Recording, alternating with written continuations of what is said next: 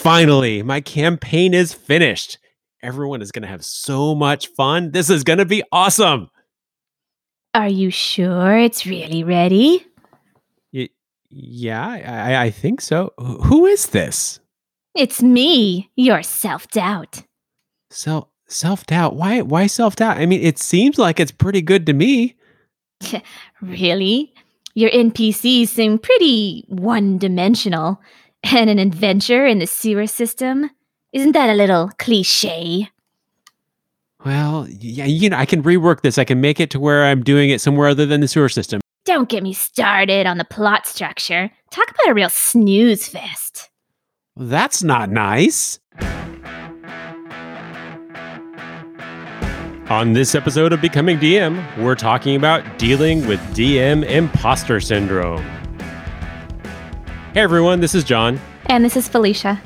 And before we dive into our topic today, I just want to take a moment to remind everyone that this is the last episode before we take a break. Oh no. so we are planning on returning October 1st. So set your clocks, uh, synchronize watches, whatever you need to do. We will be back then.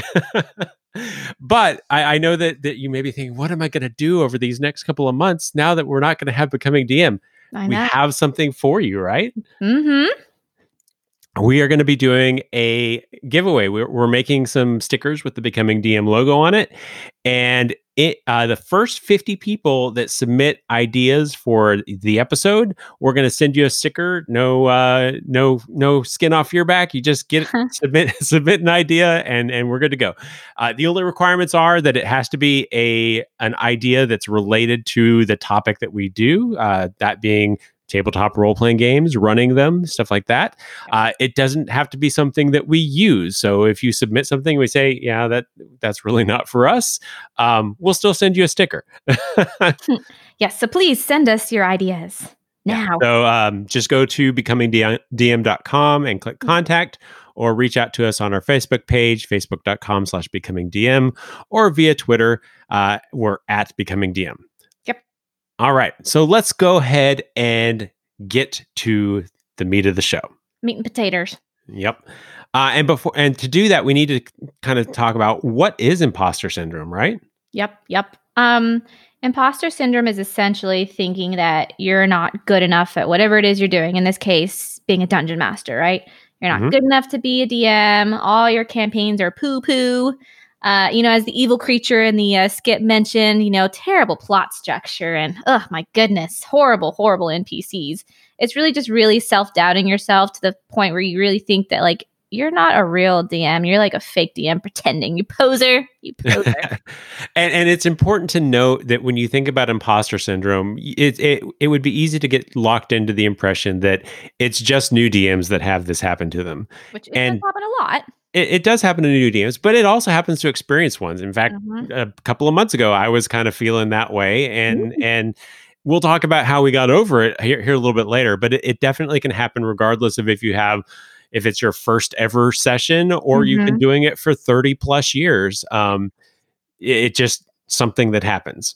And, and another potential scenario for that as well is, you know, regardless of what your experience is as a DM, it may not even be about your experience. It may be Mhm. about the experience of your players. So you can have some very seasoned, you know, role playing uh, veterans at your table, and that intimidating circumstance in and of itself may have you sort of questioning your abilities as a DM, even if you have been doing it for a while.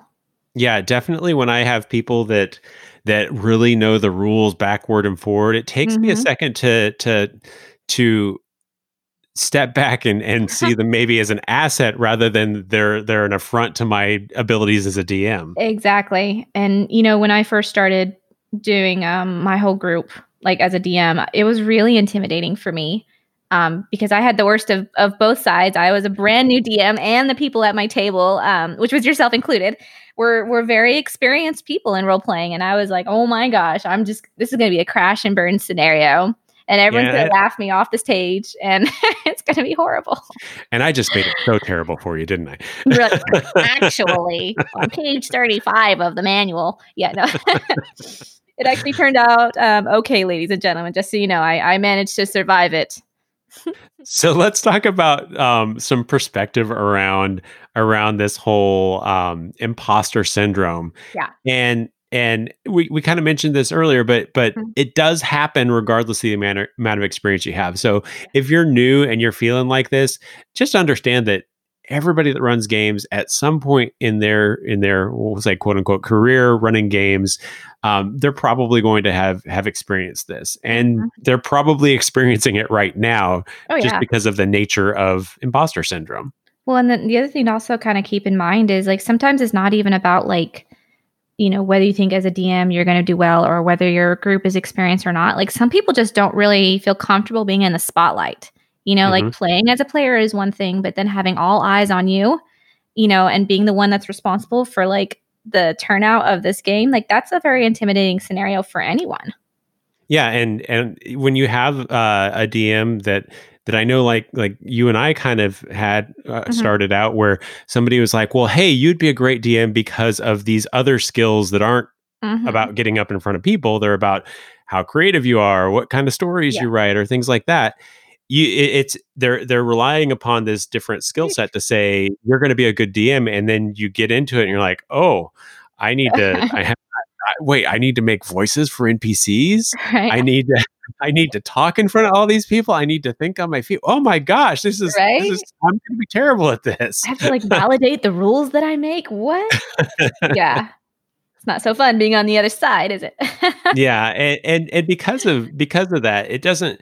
We we talked about about uh, experienced players can c- kind of sometimes trigger this, but if you if you have a different group makeup where they're all new mm-hmm. or where it's a different size, um, small or big, uh, it can happen anywhere because even if it's a bunch of new people, you could be concerned about I am their entryway into this game, and and if I totally blow this, then these four people are never going to play this game again. Oh, and that actually has happened to me a couple of times. I've I think I've mentioned on numerous occasions that I frequently introduce new players um, to my table, mm-hmm. and they all have not always turned out to like be players that stay. I mean, I have a good staple like four players that stick around, but I've had at least on two occasions people that came to the table and then never came back after that first time. Um, just wasn't their thing or maybe they were particularly bored but it's hard in those moments to not like be like wait was it my fault? Like was i not engaging enough? Was the story not fun? Like it's like just self-doubt just creeping into your brain. Yep yep. And uh, additionally it happens with any system. So i know we we talk mainly about d&d and pathfinder here mm-hmm. but if you're playing GURPS or star wars or teenage mutant ninja turtles or whatever this can happen yep. um it, it, doesn't doesn't matter what system you're playing because you're yeah. a lot of the skills you're using a lot of the the mental processes that you're going through are going to be the same regardless of what system you're playing. It really yeah it really can break down to like maybe those individuals really aren't into the role playing or strategy style games at all. Um, you know i've in a sort of slightly related way i found that out very quickly when i started playing escape rooms. It was really mm-hmm. fun had a great time i had a good group that i went and i would say like after the fifth room or so was when people started dropping off because it wasn't as much of their thing as it was mine. And by the time I got to like the 20th room, like my husband was like the only one that was willing to like stay around and do it with me. And then by like the 30th room or so he, even he was like oh he's like do we have to? I'm like but it's our anniversary. Can't we just do one more? I know we've done this one before because we've run out of rooms yeah. in, the, in the area. I know. I think we are. We're actually starting to run out of rooms in the city. I mean not obviously now no one's open but it was it was definitely something where you kind of have to recognize that sometimes it has nothing to do with you and it has just everything to do with just that particular circumstance. Um, in this case, role playing or tabletop games. You know, it's just it's not everyone's thing. And I, think another kind of important thing to give you some perspective is I know that it can be really uh, daunting when you have a, a, DM that's a player at your table. Mm-hmm. Just because of that, you feel like they've they've had this knowledge, they have their way of running games, and they're they're looking at you thinking thinking, why are you running the game like this? totally uh, judging. but but really, and I, I, can say this from experience because when I joined your game, uh, mm-hmm. that was the first time in and oh gosh, probably a couple decades that I had been a player, and and I'd been running games uh, on and off that entire time. So for me, yeah, for me it was just it was great to to not be running the game and to to just be a player, and and as a as a player DM, it does take a, a few moments to like turn that DM brain off and and Yeah. not feel like you're, you're oh wait, I don't have to tell them this because I'm a player. Uh, yeah, this isn't my campaign. but if you're running a game for those DMs, a lot of times they're just glad for, at least in my case, just glad for the opportunity to be a player. Yes. Oh my gosh, it is such a such a nice thing to experience every once in a while. I um even when I was um like when I played yours for Pathfinder, you know, that's the first time I'd ever played Pathfinder as well. And it, it really was. It was nice to like kind of restart and be like, oh man, I'm gonna create a character and rebuild these stats and have all I'm gonna try someone new, someone I've never done before. Mhm. And for me, it was like also like, hey man, this is a chance for me to like learn a whole new system. I've never done Pathfinder. So, you know, even though I did a lot of DMing for Dungeons and Dragons, like still Pathfinder was a new thing for me. And that was like a breath of fresh air, all sorts of new and fun things. I even like was glad when we had a friend stay with us for a while and, and we did like strategy board games. I was just Mhm. glad to be a player. I was like, I don't have to have all the answers or all the rules like memorized. It was really nice. Yep.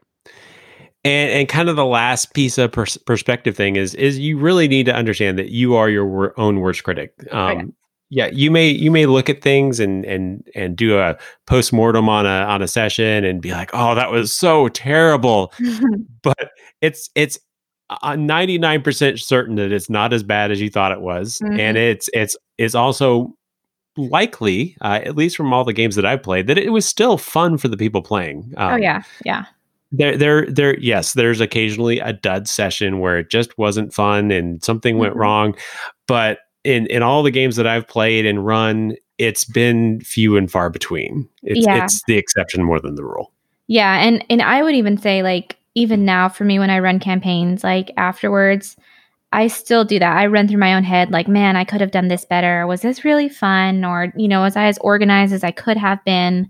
Did the turns take too long? Like all sorts of stuff and like my husband has to kind of hear me like just read all this stuff like, oh, you know, it was this going neurotic about it yeah, and he's just sitting there like, "Yep, of course, uh huh, nope, it was great, babe, it was great." Like, but he's he's always really enjoyed the campaigns I've made. But it, you know, for me, it was always been really helpful to like be able to sort of voice my insecurities and kind of help. I think even just the act of saying it out loud to someone else, just kind of voicing my concerns and insecurities, helps to kind of put it in perspective and give me a little more balanced um, viewpoint on how everything was. And after I say it all, I'm like, you know, it does kind of sound silly now that I'm saying it out loud. like, yeah, actually, you know? Maybe it wasn't so bad. And even the parts like you were saying that were duds, maybe like those, you know, those weren't so crazy drastic as I thought they were. And, and yeah yeah you know, and so it, it does help. So, you know, for those of you guys too that like have that issue, sometimes it helps to just sort of talk about it out loud to someone who's a sympathetic ear, if you will, or even your dog. I talk to my dogs all the time. they know all about your dm They dm really techniques did. Yeah. They, if only if only they could talk, boy, what secrets they would tell. Yeah. So you kind of um, actually think got got us into the next little subject we're talking about is what what can you do about it as a DM? And I think Mm. talking about it uh, is is a great way to start, even if you're just verbalizing it so that you can hear it and Mm-hmm. understand if it's a if it's a silly concern or if it's something maybe you should take a little bit more seriously. Yeah. Um, uh, so I th- think that's important. No, no, yeah, absolutely. And I think that kind of ties into like what we were talking about, like where it's like, hey, you're your own worst critic. And vocalizing it is sort of you making the effort to acknowledge that it's not as bad as you had thought, you know, and, and that frequently happens to be the case. Um, and I think that's one thing is as DMs, sometimes we aspire to perfection Mhm. like as good as we can possibly make it and it will never be perfect but that doesn't mean it can't be good. That doesn't mean it can't be amazing and wonderful and fun for your players. So like i think if you stop trying to hold yourself to that expectation that everything has to run smoothly and perfect um, and and as long as it turns out to be good or fun or awesome then you know it makes it makes you a lot easier on yourself when it comes to that self-criticizing um, situation and and the the the whole doesn't have to be perfect to be fun i i feel like a lot of the games that i run lately there are definite things that afterwards i think would be a great improvement and i always think about this is this is not what i what i would like That I, I would really like to have these other things uh, Mhm. with how i ran the game yeah and and you can get kind of down on yourself um and if about a month and a half ago, I had one of my players. We were texting back and forth, just Mhm. just having a conversation, and and, and he paused for a second and was like, "Hey, man, I just want you to know that uh, that uh, you're probably one of the one of the better DMs that I've had, and I've had quite a few, and blah blah blah." And it was like,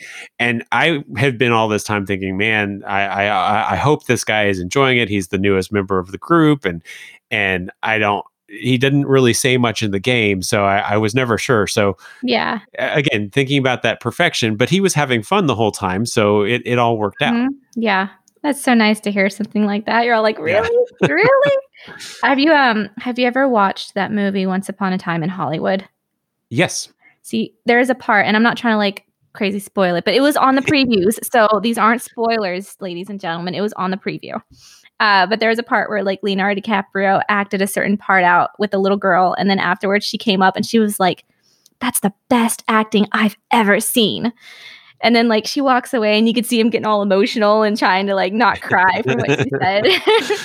and this reminds me of that situation. Like one of our players comes up and they're like, "That was a great campaign." You're like, "Really?" Yeah. That's so kind of you to say. Um, but another thing you can do uh, as a DM is is really just be upfront with your players. Explain Yes. what the situation is. Uh, Hey Mhm. guys, this is my first home, this is my first homebrew, Yep.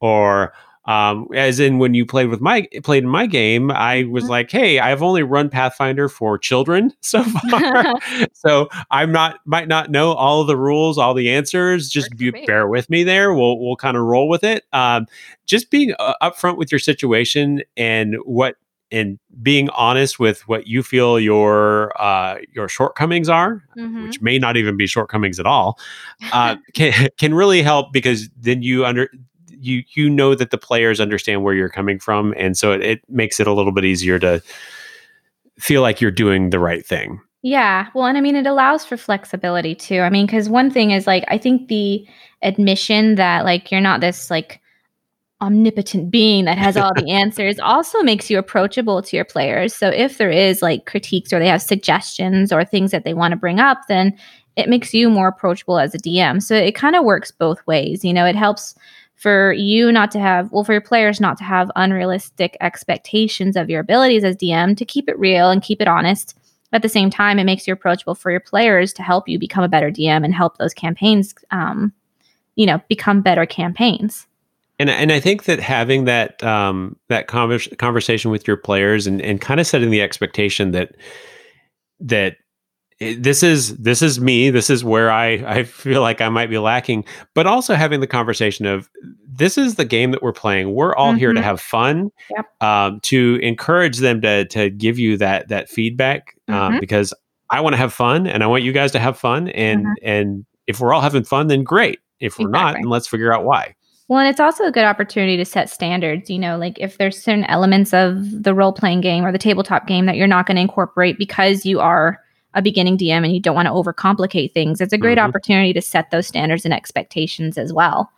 Um, when I first started, like very first started as a DM, I was just like, look, guys, like I've been playing on and off, but you know, and I'm relatively familiar, but DMing is a whole new thing for me. So bear with me if I have to look up rules or if I don't necessarily know all the answers or if I defer to, you know, X, Y, and Z who's sitting at my table who's far more experienced than I am. Um, you know, I just upfront, this is me, take it or leave it. Hope you have fun. But I think that kind of leads to the next thing where it's like, you know, it's okay to like utilize the experience and knowledge at your table. Um, if it it may be intimidating to have those experienced players at your table, but you know what? Take that and turn it into something positive. I, I did exactly that. I had a very experienced player at my table who kept impeccable notes on every campaign that we did, which is great because I have old lady brain and I always have trouble remembering a lot of things that occurred in the past. So I ended up just like making a public announcement, like, "Dur, dur, dur." Uh, I was like, Jerry is going to be our official historian. So He's the Uh, scribe. He's our scribe. so when it comes to recapping next time on what happened in the previous episode of Felicia's campaign, um, Jerry will be the one to kind of debrief us on everything that happened. And that was my way of delegating um, to, to someone else with more experience. Um, I also pick his brain too when like certain nuances of rules um, come into play and I'm not 100% sure because they always pop up. So I'm like, I don't know. Can we do blah and blah? Uh, and, you know, he's always been very helpful. So I just, I keep it real and I keep it honest. And I tend to utilize my players' strength if I know that it can help us overall in the campaign. And and by leveraging strengths like that, like like Jerry was the the historian, mm-hmm. it also plays into other things. So when um when I joined as a new player to that campaign, uh, Jerry was kind of my liaison, like the he's like, hey, here's what's going on. Here's yeah. some information about what's going on, and so that took even one more thing off your plate that you probably hadn't expected when when he far, first started taking the notes and, and being the historian oh, yeah. was that that easy plugging people into the story and having them understand what's going on. Exactly. And and when the group agreed as a whole to do like a group fund, like when it comes to like all the money and stuff, I had someone else, a different player, keep track of all those funds and how they were going to split it and how they wanted to use it. I just had them keep track of that as well because again, one less thing for me as a DM to have to worry about so I could focus more on the campaign. Yep. And another thing that you can do as a DM to kind of combat uh, the, this imposter syndrome mm-hmm. is just ask your players for feedback. Um, yeah how how how was the game today? Uh, anything that you would improve, and uh, and it doesn't even have to be specific to the game. You can ask them questions like, "What do you want to do in the story next?" Which will help you kind of define um, what you build and make you more certain that it's something that people are going to enjoy as you oh, as you yeah. build out new new arcs. Yeah, and I think that's that's really important because you know having multiple eyes on a campaign, you know, it's like taking in like ideas and suggestions and things that maybe you never even thought of yourself. You know, it's like I always like to think that really good um, co- you know, works are collaborative in nature. You know, it's not always just one person's input, one person's creature, uh, cr- sorry, one person's input or one person's creation. It's it's usually a you know multiple efforts, multiple people involved um, to right, create right. that finished product. So, yep, yeah. And uh, this is something that I haven't done. I don't think you have either. But I haven't. But, Seemed like a good idea. but, but, but, another thing that you can do as a DM is is co-DM. So yeah. find a find maybe a more experienced DM who mm-hmm. wants some help running a certain aspect of your game of their game. Like maybe they do all the the role playing storyline things and need somebody to run combat. Um, you could you could do that. Uh, I've heard of some people doing this. I have again, I haven't personally done it, so I don't know exactly what the labor breakout would be, mm-hmm. but that would give you kind of um, experience DMing, uh, but also also experience DMing with somebody who who may be more experienced, who may know more about something that you're trying to get better at. Mm-hmm. And and it also helps, I think, for those that maybe aren't used to having the spotlight on them. Is like, hey, if you're sharing it with someone, that kind of helps ease you into that transition as well in that mm-hmm. Um, you know, seeing how someone else takes command, seeing how someone else handles under those stressors. And, you know, if you are co-DMing, it's it's a great way for them to communicate like, hey, so yeah, when this happens, this is what I do. Or, you know, you might find it helpful if blah blah blah occurs, then, you know, try this strategy out, blah blah blah blah. It's it's really is a great way, I think, to dip your toe into the pool of DMing, if you will. Um, without all the stressors and pressures at one time um, if that's you know something that you're concerned about. Like I never had the chance to do it myself, but I had offered it to one of my players who had considered you know trying out DMing and and you know creating his own campaigns. It was definitely something that I had offered had he you know wanted to take me up on it. So I think a lot of DMs would be relatively open to the idea for someone who would want to try and do it. Mm-hmm. I mean, it, if you think about it like this, the more DMs that are out there, um, the more opportunities that someone might be able to play as a player if they want yeah, to. Absolutely. Yeah, I know. And I, I, thought that to myself. I was like, oh man, if if he ends up being a DM, then I can play some of his campaigns and we can like tag team and I don't have to be a DM all the time. As much as I love it, it's always nice to have kind of a an opportunity to take a break from it sometimes.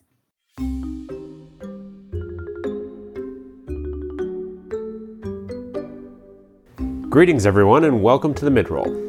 We're sponsored again this week by Darkwind. Whether you're exploring the caves on Volcano Island, trekking through the desert while trying not to die of thirst in Suvriel, or battling golems in the underworld, there's adventures waiting for you in Darkwind. Blending classic text based games with modern day role playing games, it truly is a unique experience on the internet. But don't take my word for it. Play for free by pointing your browser to whatplay.darkwind.org. We'll see you there. Now let's get back to the show.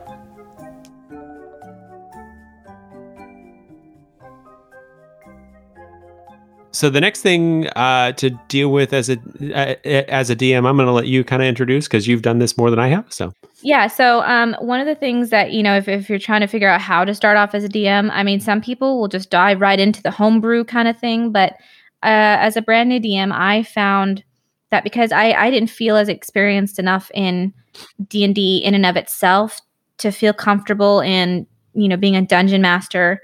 Um, you know, running a dungeon master campaign and, and feeling confident in knowing all of the rules.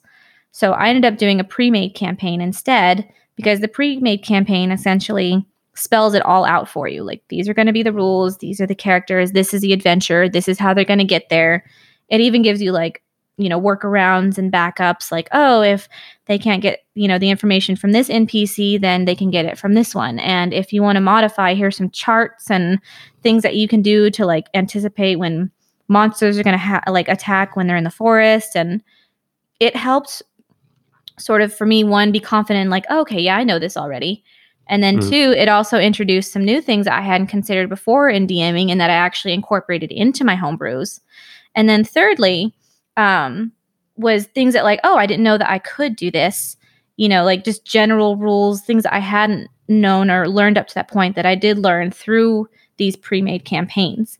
So if you're kind of uncertain as to like your abilities as a DM to like really run a campaign because there's maybe too many unknowns for you, then definitely like leverage those pre-made adventures to kind of help you ease into that um, with a good structure in place. And then maybe from there you can start building your own foundation and structure.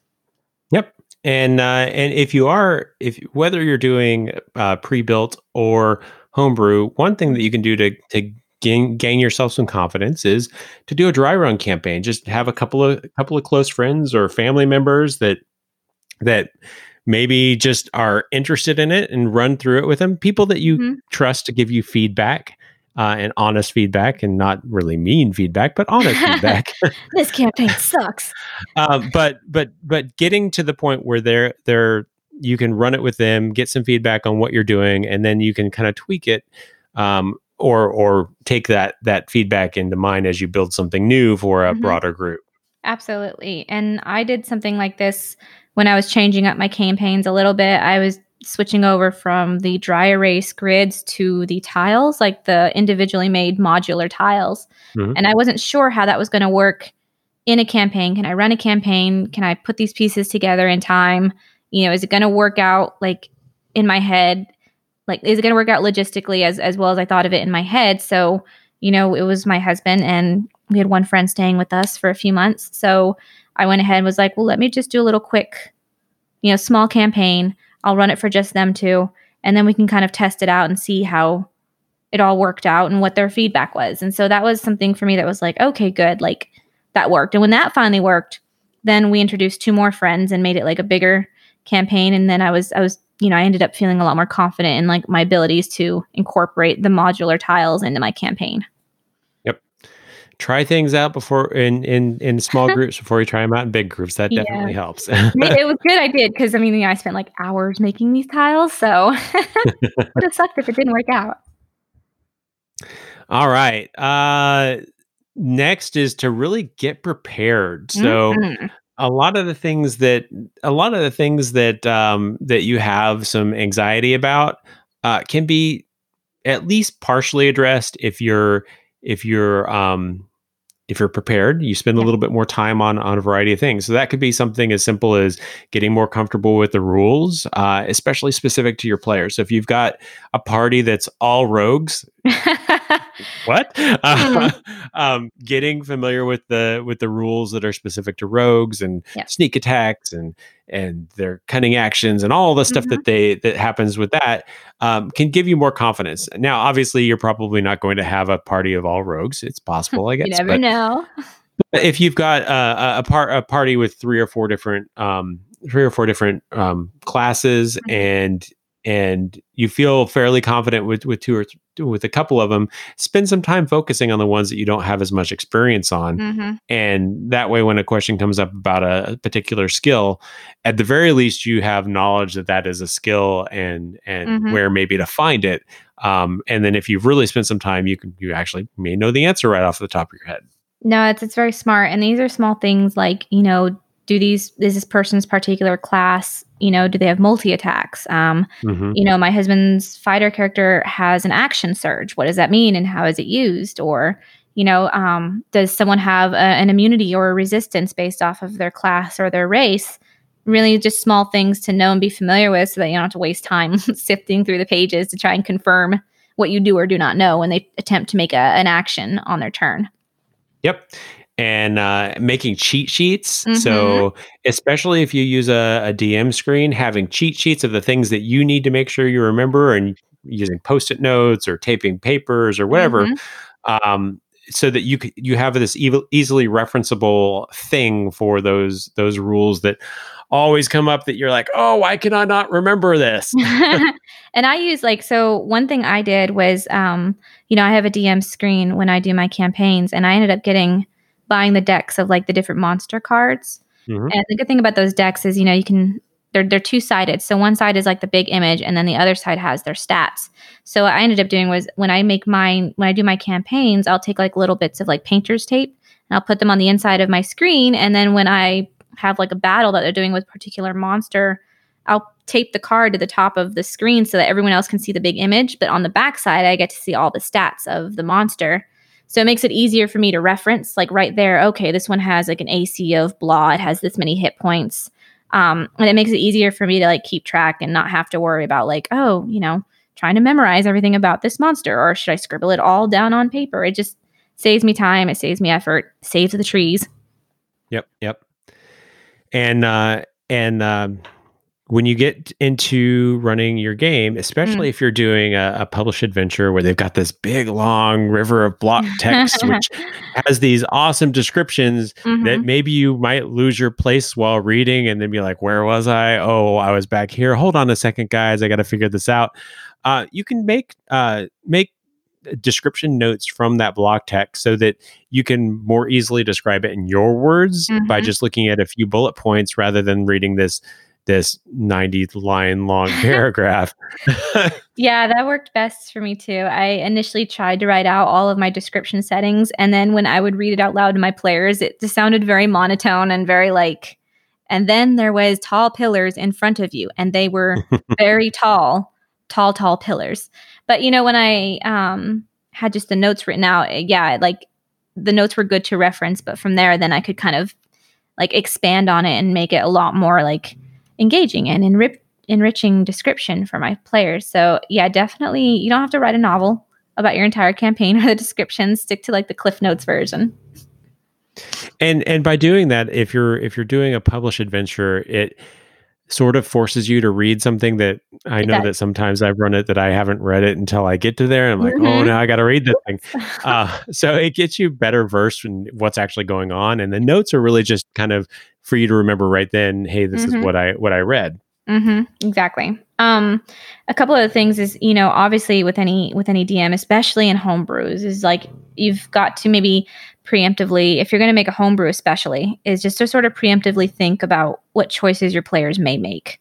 Um, you know, typical ones, atypical ones. You know, like just sort of be like, man, if I was a clever and mischievous little player, like what things would I try to do in this scenario? And at least considering those options, whether you turn it into like a fully fleshed out idea um, is still something that will help better prepare you when players decide to try and throw you a curveball. Um, it allows you to be a little better at thinking quickly on your feet. and this is a lot easier to do if you know your players well know how Mhm. they make decisions Yeah. So so as you're putting something together, if you know that oh they're going to spend 20 minutes making a tactical approach to this this band of three ghouls that really don't need a tactical approach, you, you can you can kind of think about it and and what changes you may want to make. Mm-hmm, exactly. And I mean, the, I'm not trying to say like, you know, I make things any difficult, but you know, I may feel like the the inclination to be creative, you know, in a situation given to me. So, you know, definitely like think of those. My husband is rather notorious for that of of just doing crazy, unpredictable things with his dwarf characters. He's like, all right, what kind of a character is this dwarf like? And I'm going to just do the most brash, unpredictable, not thinking ahead of time thing that my character is possibly going to do. And that's what my dwarf is going to do. So I try to anticipate that, though it, it seems like every time I never do. And he always does something that like ends up like practically almost sabotaging the mission. And and I have to try and figure out what to do. Um, now it's now his goal. yeah, it really is. I think his goal is to keep me on my toes. Um, but yeah, it, it, it behooves you as a DM to consider those choices ahead of time. Yep. Uh, also on the get prepared, uh, we talked about this a little bit, so I'm mm-hmm. not going to get too far into it. But have a session zero. Make sure you talk to your players about mm-hmm. what their expectations are, what you, what your expectations are, and what your level of skill is, um, mm-hmm. just so that everybody knows what's going on. And finally, on the get prepared is have those extra supplies. So it, it can be really uh, demoralizing if you're having to search around for something that you thought mm-hmm. was that you brought as part of your adventure. If you just have a couple extra, then yeah, I can't find it. Fine, I'll I'll just grab this pencil and we're ready. Mm-hmm. And that includes having extra sets of dice. Um, I have spell cards that like a lot of my spellcasters like to utilize when they're playing my game. Um, mm-hmm. If you use miniatures, then you know, having the extra miniatures to act as like your bad guys, or if someone forgets theirs and they have one that they can use. Um, just a number of things. You know, we actually have extra little boxes for people to roll their dice on as well. Just, you know, one for each kind of every two players, there'll be a dice box available for them to like roll their dice in. Um, stuff like that. It just, it does make, it makes a difference and it makes things easier. It, it makes your experience and the player's experience that much better. So it, it, it should help with how you feel about how the game ended up. Mm-hmm. And and for me, like as a crazy anxiety ridden DM, anyways, like just having some sense of organization does make me feel a lot better. So I even try to provide koozies and and coasters. Yep. so the last uh, the last thing we had about um, what a DM can do to help with with the imposter syndrome. Mm. You had mentioned to me, and I had never really thought about it. Uh, but I think it's I think it's a great idea. Um, yeah. It, eh, you shouldn't be afraid to mark up your book, uh, put tabs on your book so you can mm-hmm. more easily find information. Yeah. And I, I know that there's going to probably be a lot of people going, mark up my books. Why would I mark up this book that I spent however many dollars on? I, absolutely not. Yeah. Uh, but I, I think that if you're afraid of writing in the book itself, um, adding those tabs in so that you can write on the tabs mm-hmm, and, and mm-hmm. highlight like those most frequently referenced sections mm-hmm. um, can can really help. Oh yeah, I like I'll have it tabbed for like okay, here's the spell section. Here's the one about like weapons. Here's the one about armory or um, you know, armor. You know, here's the section for classes. Here's the section for races, and it just makes it easier to just immediately go to that section because mm-hmm. otherwise I'll forget and I'll have to search the table of contents, and it's like this whole thing. Um, it just yeah, and it makes it easier if you're lending your book out to your players, it's easier for them then just to find what they need as well. Because I've had so many questions about weapons and stats and armor, and um, you know, especially new players like, oh, what you know, supplies and equipment can I take? And you know, so it's just nice to have that like ahead of time. Like I don't necessarily mark in my book, but I definitely have the tabs so that I can find the places I need. Yeah, and this is something that if if your biggest feeling of imposter syndrome comes from the level of knowledge around the rules, mm-hmm. this can really help with that because yeah, I may have to look it up, but I know exactly where it is when I look it up. I can flip right to the section mm-hmm. and find it without having to go to the index and being like, "Oh, I'm looking for for this skill. Oh no, it says it's under skills, dexterity. Mm-hmm. Okay, I got to flip back to dexterity. Yeah. Find out what that page is. Oh, there it is. All right, let's go back there um, it's a whole process and if you can avoid that process it definitely makes things uh, more smooth and makes your feelings of inadequacy a little less. Yes exactly especially when everyone's staring at you as you do it. So it's just sort of like bullets of sweat pouring down your face as like everyone stares as you frantically flip through the pages. Yep yep. Um, now we talked a lot about like what we can do as DMs to kind of help mitigate that feeling of you know imposter syndrome, but there are things that like for those of you that are listening as players, um, there are things that the players can do to kind of help your fellow DM um, in their endeavors. So, you know, one is if I'm a DM and I'm asking you for feedback, you know, be honest. Like, let me know. You know, constructive criticism is always welcome at my table. I definitely want honesty. Be kind. You know, I get the constructive criticism, but you know, you don't necessarily have to be like a jerk about it. Um, what was it we called it? A poop sandwich, if you will. The poop sandwich. and if you want to layer on some extra toppings to soften the blow, that's totes fine with me. But um, yeah, like if if I'm running a campaign, I honestly want to know what I can do to make it better for my players. So that open and honest dialogue is really important to me. Um, yeah, because because the the energy that you get from players having a good time and having mm-hmm. fun makes it that much more fun at least for me as a dm when i can oh, see sure. that people are having fun and when when i can tell they're having fun it's a lot easier for me to run a game. Yeah i mean the reciprocity is definitely beneficial on both sides. Like i'm having a fun time you're having a fun time everyone's having a fun time. Um so you know and that's that's where like that honest feedback really comes into play. Um you know it's it's there to serve a purpose and that's just to make it better for everyone um, so the other thing um, that you can do, at least in game, is and I, I've stated this before, like especially when I was a newer DM, like, look, guys, I'm not going to have all the answers. I'm not going to have all the rules. We're going to play a simplified version for the sake of getting from point A to point B in the most fun way possible. So if you're a player playing a DM, especially if your DM is new, don't like nitpick and over argue the rules. If they're running the campaign and it's their rules, you know, don't belabor that argument too much or just avoid it and like maybe wait until after the game is over to bring up the topic when it's not in front of everyone else or in the middle of the game um because it's already like pressure enough to try and like run this campaign well in front of other, other people. The last thing i want is to be confronted with someone who doesn't agree with my opinion and then it blows up into this whole thing.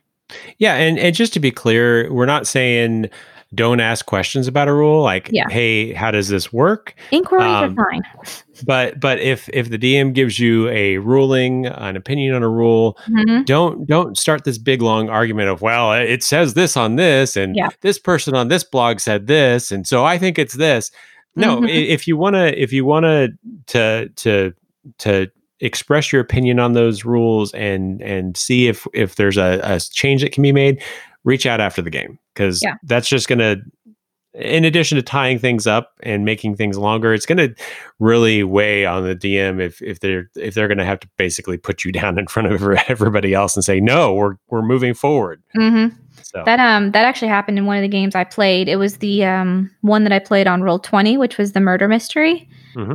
and i want to say there was seven or eight of us total in that game and one of them like one player got taken out by a mimic and he just did not want to accept the fact that his character died.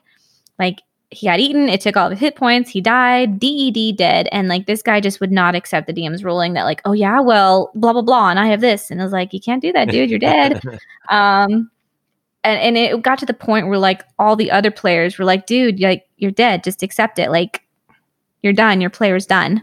You know, because it was like they wanted to move on with the game and it yep. that was like to the point where it was like yeah that's like really adversely affecting you know the quality of of the game for the other players and and that's one thing where it's like yeah that's that's something that like to avoid if you're a player in a DM's game and then if you have a, a DM that is is newer try not to overcomplicate your turn uh, yeah. especially if they've just said hey we're going to simplify the rules mm-hmm, mm-hmm.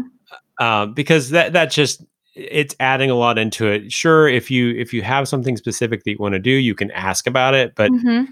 but don't just assume you're going to be able to do these 19 different things that you're planning on doing because of these other other things. Just just be a little bit uh, cognizant of of what what burden you're putting on the DM when you do that. Yeah, I I had a player one time who wanted like every time his turn came, he tried to do like 10 different things. He's like, "Well, I want to do this and this and this and this and this." And I'm like, "Whoa, whoa, dude, you got to I was like, you know, it's, it's take like just a little bit at a time. Like there are other players that still want to be able to like, you know, take advantage of this situation too. We want to be fair to everyone. So you can't do everything all in your turn. You can't like, I'm going to defeat this monster and then I'm going to loot his body and then I'm going to explore the room and I'm going to do this and this. And I was like, okay, you can't do all that at one time. Like in reality, your character is physically only going to be able to do one thing at a time. So pick that one thing. Right. Um, which I totally always appreciate the enthusiasm. But as a DM, you know, it does complicate things for me to have to constantly remind them to like ease up and be conscientious of the other players. Yep. and I know we talked about uh, as a DM uh, asking players to to help out to take some of the load off, but if your DM is not doing that, you can still offer to do things to help take up the slack. Absolutely. You, you notice they're spending a lot of time on thing A that really doesn't contribute to the game. Mhm. They, hey, I notice you're doing this. Um, that's something I actually feel like I'm pretty good at. Why don't I do that for you, and, and you can focus on these other things. hmm There was one thing I did when I was initially testing out different things on my campaigns was um, I had like a designated timer person. So when we had like a really huge, huge group, um, I was trying to limit like the um, time for each turn to 10 seconds or less when we were doing attacks. Since I had like a person who was like our timer person, we had like that little, you know, the thing with the sand, like the, Hourglass. Yes, thank you. Why could I not remember that word? We took a like little hourglass, you know, that we had that was like a little 10 second one and we flipped it and that was that person's turn. And so that person was responsible for maintaining the timer because it was so many people. I'm already trying to deal with like stats and movement and monsters and actions. And so that person ended up taking that part of it. Like, I'll be your timer person. And I was like, Yep. thanks. That's awesome. So it small thing. It doesn't require like a whole lot of like expertise or anything, but it made it easier for me. Yep. And and a lot of the jobs are not going to require expertise. It's just a matter of some manual labor job that somebody Mhm. needs to do and and taking that can can help the DM focus and be more confident in what they're doing because they're not Yeah. focusing on these little teeny tiny things. He was an excellent hourglass turner.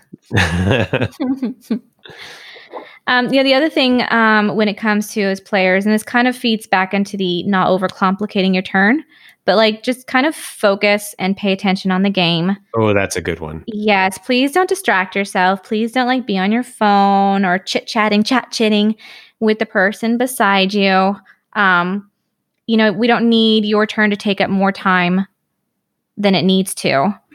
Well, the other thing here is if you are looking at your phone for any other reason, for me as the DM, that's telling me I totally suck and I am boring you and I'm not doing a good job as a DM. That's that's what that signals to me. So when I get done with the game, I'm like, man, that sucks. What can I do to be better? I mean, I, Mhm. apparently they don't like what I'm doing. Yeah, for so so many reasons. I think we've talked about this before on like our problem players way way back in a previous episode.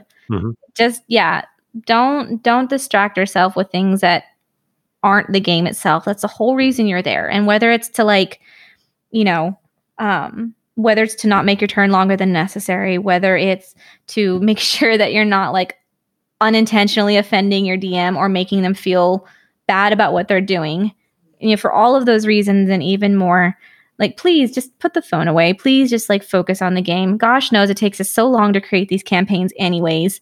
There's like a lot at stake for us. So, you know, I, I it's like one of my biggest DM pet peeves. Such a pet peeve. I could go on forever. I'm just gonna. Try, it's fine. We can move on. I'm not bitter. It's fine. well, and and the last real thing we had for players kind of tied in what you to what you were just saying. Don't be a problem player. You're Um, right. and and uh, aside from just pay, the whole paying attention thing if you go back and listen to our dealing with problem players episode you'll see what we're talking about don't be a problem player don't don't Mhm. Cause more trouble and because when you do that when you're again when you're doing anything you can to derail the game Mhm. that just makes us feel like we suck It really does. And you know what? If you're so dissatisfied, you can take it upon yourself to try and make your own campaign, and then perhaps you'll understand where we're coming from. Yep, yep. but yes, please, for for just the kindness and as a considerate and conscientious player, yeah, don't don't be the problem child of the group. um I think that's really all we had to talk about today. Yes, it is. But just kind of a last reminder this will be our last episode for a couple of months. We'll come back to you on October 1st. Mhm. Uh, remember that if if you send in those ideas and you're one of the first 50 people to send in ideas, we will send you a, a cool uh, Becoming DM logo sticker Mhm. and uh, and uh, go from there. You'll be the so- cool kid on the block. Absolutely. Cool you'll show up to your games and people are like, oh, cool. Where'd you get that sticker? Right? I gave an idea. What? but until October 1st, Stay nerdy, friends.